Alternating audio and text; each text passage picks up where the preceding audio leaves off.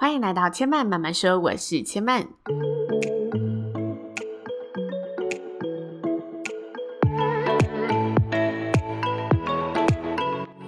目前频道在 Apple Podcast、Spotify、KKBox 以及 Google Podcast 都听得到。喜欢的朋友欢迎帮千嫚订阅并留言评论，让更多人可以认识千嫚慢慢说喽。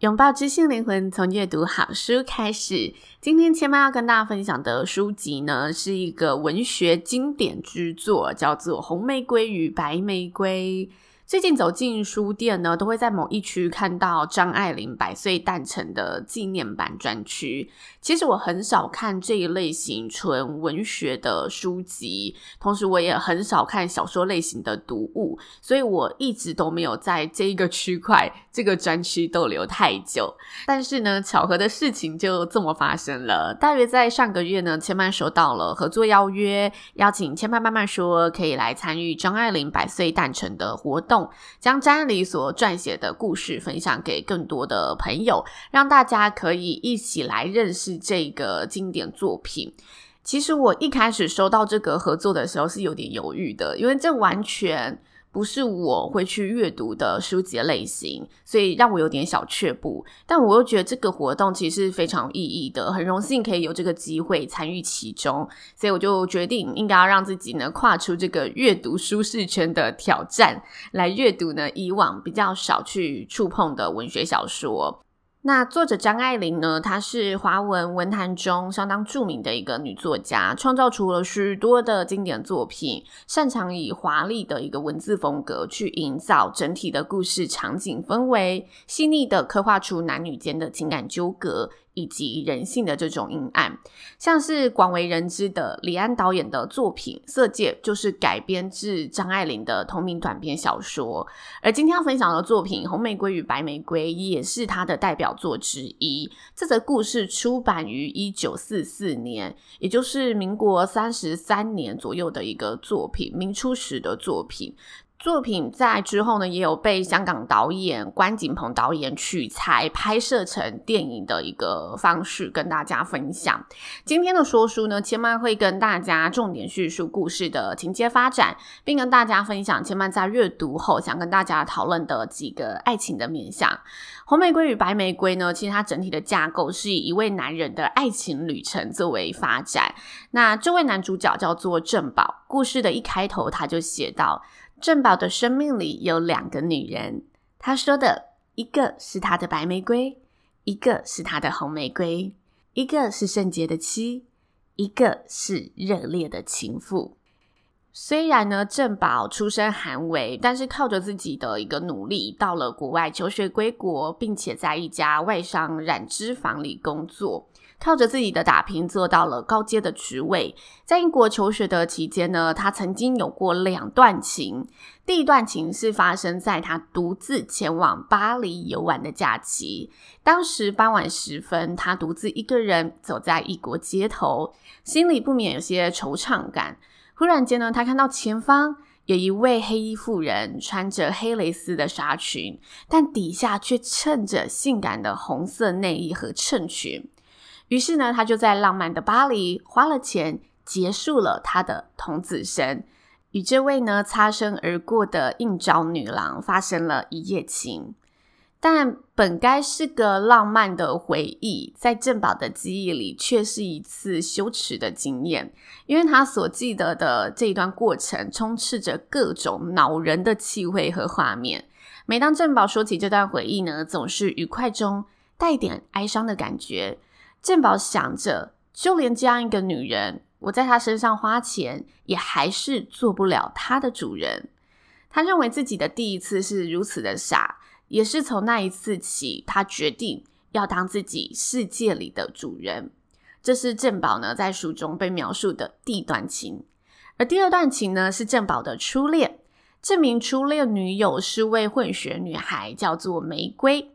但是这个玫瑰并不是后面要跟大家提到的红玫瑰与白玫瑰，这个玫瑰呢就是纯粹是他的初恋女友，然后郑宝也因此呢把他之后所遇到的两个女人都比作玫瑰。某天晚上呢，郑宝与他的初恋女友呢两人照常的约会回家，由郑宝开着车送玫瑰呢准备回家。在路途上呢，两人隐约的感觉到这一次的约会有那么些不同，因为郑宝就快要离开英国了。两人有一下没一下的对话，让玫瑰感受到自己就要失去郑宝了。于是玫瑰呢在车子快要开到家的时候向郑宝说，就在这停下吧，我不愿让家人看到我们说再见。而郑宝呢则是伸出了他的手臂兜着玫瑰的肩，渐渐的玫瑰开始落下了眼泪。玫瑰开始紧紧地抱住郑宝，希望与郑宝贴得更紧，恨不得整个身体都赖在郑宝的怀里。被如此紧紧拥抱的郑宝呢，也乱了主意。他没有想过，这个初恋女友玫瑰会爱自己，爱到这种程度。当下的情景呢，就是身为一个男人，他知道他想怎么样，一定就可以怎么样的一个氛围。但是他心里知道玫瑰是个正经人，他不可以对玫瑰做这种事情。即使玫瑰的好身材早已经从衣服里蹦了出来，紧贴在他的身上了，但是他还是发挥了自制力，以自己是自己的主人的自制力管住了自己，硬着心肠呢将玫瑰送回了家里。事后回想此事呢，他对自己晚上的操性充满了惊叹，常常会拿这个事情来激励自己。在当年的那种情况，我都可以管住自己，现在我管不住了吗？虽说如此，但当他想起这件事情，心里其实还是有留下几分的懊悔。回国后呢，郑宝在上海的外商染织坊里面工作，向一名呢叫世宏的老同学租了他公寓里的空房，搬进了老同学的家。世宏的家中呢有一位老婆，老婆叫做焦蕊。焦蕊大学时呢被家人送到英国读书，家人希望她在英国挑个好对象，以后嫁入好人家。但是呢，焦蕊在英国呢却到处的留情游玩，玩久了名声呢也渐渐的被流传开来了。直到要回国给家人一个交代时，她便抓上了世宏这个救生圈，与世宏结婚。同住一个屋檐下呢，大胆奔放的焦蕊时常有意无意的向郑宝调情。虽然郑宝不断警惕自己，告诉自己她是老同学的老婆，但是他仍敌不过这种娇艳性感的女人。郑宝和焦蕊发生了关系，焦蕊成了郑宝人生中的红玫瑰。虽然郑宝呢知道这样有违道义，内心也有着纠结以及疑虑，但是他所感受到的快乐是骗不了自己的，而这份快乐在种种不应该下更显愉悦。郑宝认为自己应该是堕落了，原本以为呢自己是这段感情中的第三者的郑宝，万万没有想到焦蕊会对自己动了真情。焦蕊向郑宝表明自己真的爱上了他，想要与世宏离婚，与郑宝在一起。但是郑宝却在这个时刻，却在这段感情中选择了逃跑。他以自己的母亲不会认同这段感情为由，以社会的道义为由，收拾了自己呢所制造出来的残局，甩了焦蕊，结束了这段感情。但是焦蕊呢毅然决然的与世宏，那个当初只是拿来当救生圈自己不爱的男人离婚了。在这段感情后呢，母亲多次的向郑宝逼婚，要求郑宝娶妻。于是郑宝呢就在母亲托人牵线下娶了孟烟梨。烟梨呢是位乖巧的女子，端庄娴熟，如同白玫瑰般柔美。但这样的白在长久的婚姻关系中也成了平淡无奇、索然乏味的形容。郑宝开始在外头借着出差的名义低调的花钱买女人，但烟梨从来不疑有他，因为烟梨已经认定了这个男人是她的丈夫。他有着传统女子的美德，以夫为天的扮演着妻子的角色。这样的婚姻关系过了几年，某天，郑宝在公车上遇见了当年身材玲珑有致、妖艳无比的焦蕊，两人互道了声好，聊起了彼此这些年的际遇。焦蕊的身旁已经有了个孩子，在对谈之中，焦蕊向郑宝说：“是从你起，我才学会了怎样爱，爱到底是好的，虽然吃了点苦，但以后还是要爱的。”听完这席话的郑宝从司机的照后镜里看见了自己，他看到的自己是默默流下眼泪的自己。两人沉默着，直到目的地后分道扬镳的下了车。其实在这些年的婚姻生活中，郑宝与燕里呢也有了自己的孩子，但渐渐的，燕里在这段有名无实的婚姻中，没有爱的关系里，也耐不住了空虚寂寞的丢了本分，与一名裁缝师出轨了。某次雨天，郑宝准备回家拿伞，碰巧碰见了两人。裁缝师从包袱中拿出卷尺，要替燕里呢套量尺寸。两人欲盖弥彰的互动神情，被曾经是别人情妇的郑宝一眼看穿。郑宝没有拆穿两人，而是冷眼的看着他们。在这件事情之后，郑宝开始公开的在外面喝酒玩女人，总是醉醺醺的回家，或者索性不回家了，在外头闹得不像样。郑宝开始不拿钱回家，女儿上学没有学费，家里连吃饭钱都成了问题。没想到就在此时呢，一向温顺的燕里突然变了一个人，她开始成为了一个懂得为自己发声、捍卫自己的勇敢小妇人，开始向外找救兵，不断向外人滔滔的诉说郑宝的种种不是，开始在婚姻中有了自尊心。在这则小说当中，故事的结局并没有描述到两人最后的婚姻发展。张爱玲呢，把焦点再次拉回了郑宝的身上，在尾声以一个场景告诉大家郑宝的心境。在半夜里，郑宝突然被蚊子咬醒了，想了许多后叹了口气，觉得那些自己旧日的善良空气一点一点的偷偷的走进了自己，包围着自己，